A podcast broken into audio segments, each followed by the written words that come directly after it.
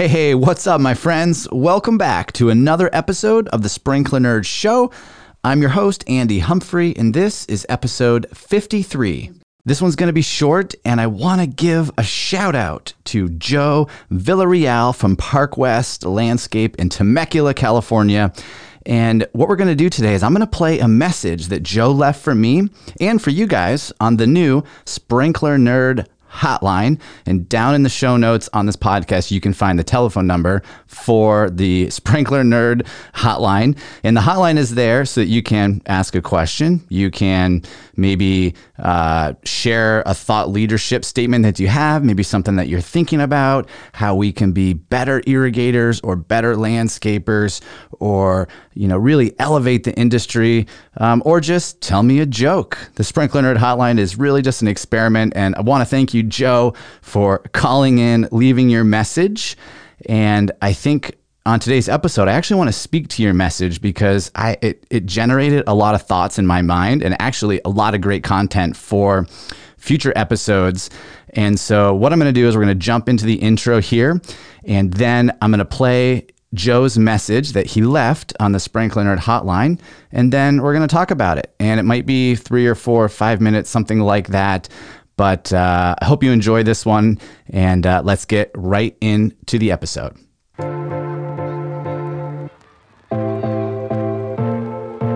If you are an irrigation professional, old or new, who designs, installs, or maintains high end residential, commercial, or municipal properties, and you want to use technology to improve your business to get a leg up on your competition, even if you're an old school irrigator from the days of hydraulic systems, this show is for you. Hey, what's up, Andy? This is uh, Joe Villarreal calling you from uh, Southern California, Temecula, to be exact and um, I've been listening to you for now, you know, about a year or so, and I really like uh, what you talk about and how you bring irrigation to the forefront. I've been in the industry for now about 20 years, not counting the times I would go to work with my dad, um, and he would uh, have me work inside the in in the residence garage putting uh, uh, sprinklers together, not knowing what they were. I just knew that you would be able to make some cool little uh, uh, guns, toy guns with those uh, sprinklers. So, um, but um, I'm currently working for Park West Landscape out here in Southern California in the uh, maintenance side. One of the things I wanted to piggyback on what you just had mentioned in your uh, recent podcast was um, the importance of um, knowing about plants, and um, it's really cool that uh, we know how to, you know, address hydraulic issues and all that. But I think there's a lack of uh, us knowing what we're actually irrigating and uh, what those uh, the water needs are for those particular plants that we're irrigating the other thing too is um somehow uh showing our value to our customers a lot of the times is dealing with with different uh clients. They don't see the value in, in having a good irrigator uh do the repairs on on the properties. Uh they think that because they're their saturday guy the guy that comes and uh and mows and blows the grass uh with with respect to the guys that actually know um they think it's just a sprinkler repair that they can pick up at Home Depot. So I think there should be more an emphasis on that and uh, really uh, uh, educating the customers out there what it is, especially now with the drought, how important it is to have someone that's qualified to fix uh, sprinklers. All right. Thank you so much, Joe, for your feedback and your comments. And, you know, I just think, man, you got 20 years of experience. And you know what I'm most interested in learning about? And maybe what you can share with us is how to make these toy guns. That just sounds so cool. I can picture in my mind, I, I don't know, maybe some kind of a, a spray head that you've got a, a, hose piped into. I really have, I, I can't quite picture it, but I would love to, uh, to learn how to do that. That's pretty cool, man. And, uh, you know, 20 years in the business, you, you definitely have a lot of experience and have a lot to share. And we're going to talk about that comes to the, the last comment that you said about how to add value or how to show the value. So, so let's hold that thought for just a second you know one of the things that you mentioned was was knowing plants and i did just speak briefly about this i can't remember the exact podcast episode but it is something that i think we should talk more about because knowing more about plants also reinforces the value because just cutting pipe together and knowing how to make repairs is only one part of the equation. As we've talked about before, we have electricity, we have hydraulics, we have horticulture, which is, in my opinion, horticulture is the plants, soil, water relationship. And so, what do we focus on all the time? What do we do? We talk about water, water, water, water. However, plants and soil uh, run in combination with the water. And let me give you an example you could give the plants the exact right amount of water. And again, I'm just sort of spitballing here. So if I'm saying something that doesn't sound correct, let me know. Give me a comment, send me a note. Uh, you could give the plants the right amount of water, but if their soil is shitty, that plant might be nutrient deficient. The the soil could be so could be bound up so tight that the that the plant can't extract the water uh, or the nutrients. And so giving the plant the right amount of water is only one part of the equation. You have to have a good soil to hold that water and allow it to be available to the plant. So those are kind of some of the things that, that i see in my mind. And you know, recently, it was probably about two or three weeks ago, we went through a dry spell here in Michigan. And it, it was really interesting to see, even in my own yard, which I have very good head to head coverage, the differences in my soil profile because it's not consistent. I saw areas areas of my lawn that were both nutrient deficient and could not hold the water as well as other areas in the yard, even though it's on the same zone. So, what looked like it was drought stress was actually a, a, nutrient deficiency. So, it wasn't going to matter how much water I applied, that area of, of, turf was not healthy because of the nutrients and because of the soil. And so sometimes when we look around, and this would be again, Joe, I think important for us to educate our clients and to provide that value so that we can uh, number one help them as much as possible but number two appear to look like we know what we're talking about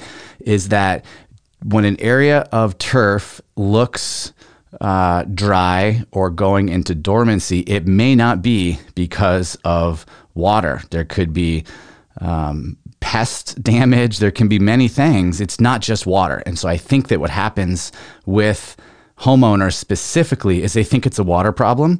And what do they do? They apply more water. And that oftentimes is the worst thing that you can do because it can cause more problems. It can cause disease issues. It can cause so many other potential issues by applying more water to a problem that's not a water problem. And so I think you're absolutely right. I'm uh, happen to have a degree in horticulture, which doesn't mean I know shit about horticulture. Most of what I know is just trial and error and learning over the years. But personally, I would love to know more about uh, turf diseases, um, insect damage, um, even weeds, how to control them. I want to learn more about turf because. Uh, everything that I've sort of learned and what we focus on is distribution uniformity, head to head coverage, application rate, precipitation rate, all of those things to get an even coverage of water. But that doesn't mean you're going to have healthy plants. And so I think you're you're totally right. And if somebody has a session for a guest that I could talk to that is a let's just say a plant scientist or someone that knows just a ton about plants, man, I would love to to talk to them and develop some content that that we can all learn from.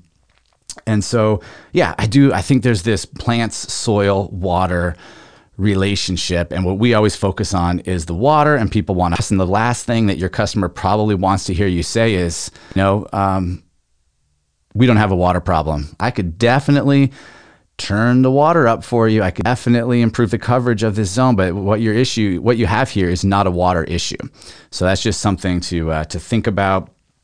And you know that again, I think that's really where we can add value is to not always necessarily just say yes to our customers, but to try to explain what it is that we do, why we do it, what we've seen, what we've learned. And I think that in order for the information that we try to provide, in order for a customer, to be willing to listen there's some fundamental uh, pieces of the equation that have to be done right first. So I think number one, um, you, we, us as an industry have to be professional. We have to show up in a clean vehicle. We have to look uh, presentable ourselves.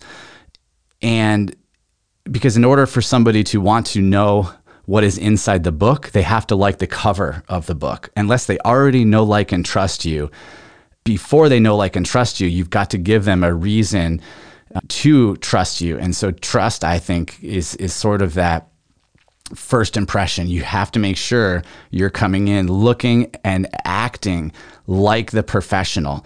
And, I, and what I mean by that is if there's 10, if you have 10 competitors, what are your competitors doing? How do they look? What are they wearing? Do they show up in cut off jeans? Do they show up uh, unprofessional? Do they take their shoes off when they enter the home? You've got to do the fundamentals in order to position yourself as as an expert, as someone that has some knowledge. Otherwise, the customer may just say, as you mentioned, Joe, you know what? I- am just going to go buy the sprinkler at Home Depot and do it myself. And there are some customers that will do that no matter what. And for those, you just got to let them go. That's okay. Maybe maybe just fixing that one sprinkler is not enough value uh, until they want to add two, three, four more zones, redo the system, something that is a little bit more technical. But either way, you got to show up as a professional in order to be professional. So I would I would consider those things. What what does your vehicle look like? Um, what what do you look like? How do you talk? How do you present yourself to the client in order to stand out? And that would uh, allow you to position yourself so that they're willing to hear you, they're willing to ask questions, and you can sort of, you know, air quote, consult before you perform the service. So, I guess those are some things that are on my mind here this morning. I hope that helps, Joe. I want to thank you for being a listener. Thank you for calling the Sprinkler Nerd Hotline. It was great to hear your message, and I would love to hear from anyone else that wants to call the Sprinkler Nerd Hotline. Leave a message, uh, tell us a joke. I don't know. We're just going to see where this hotline goes. And uh, yeah, I think that that's going to wrap up this Friday, guys. Hope everybody has an awesome holiday weekend.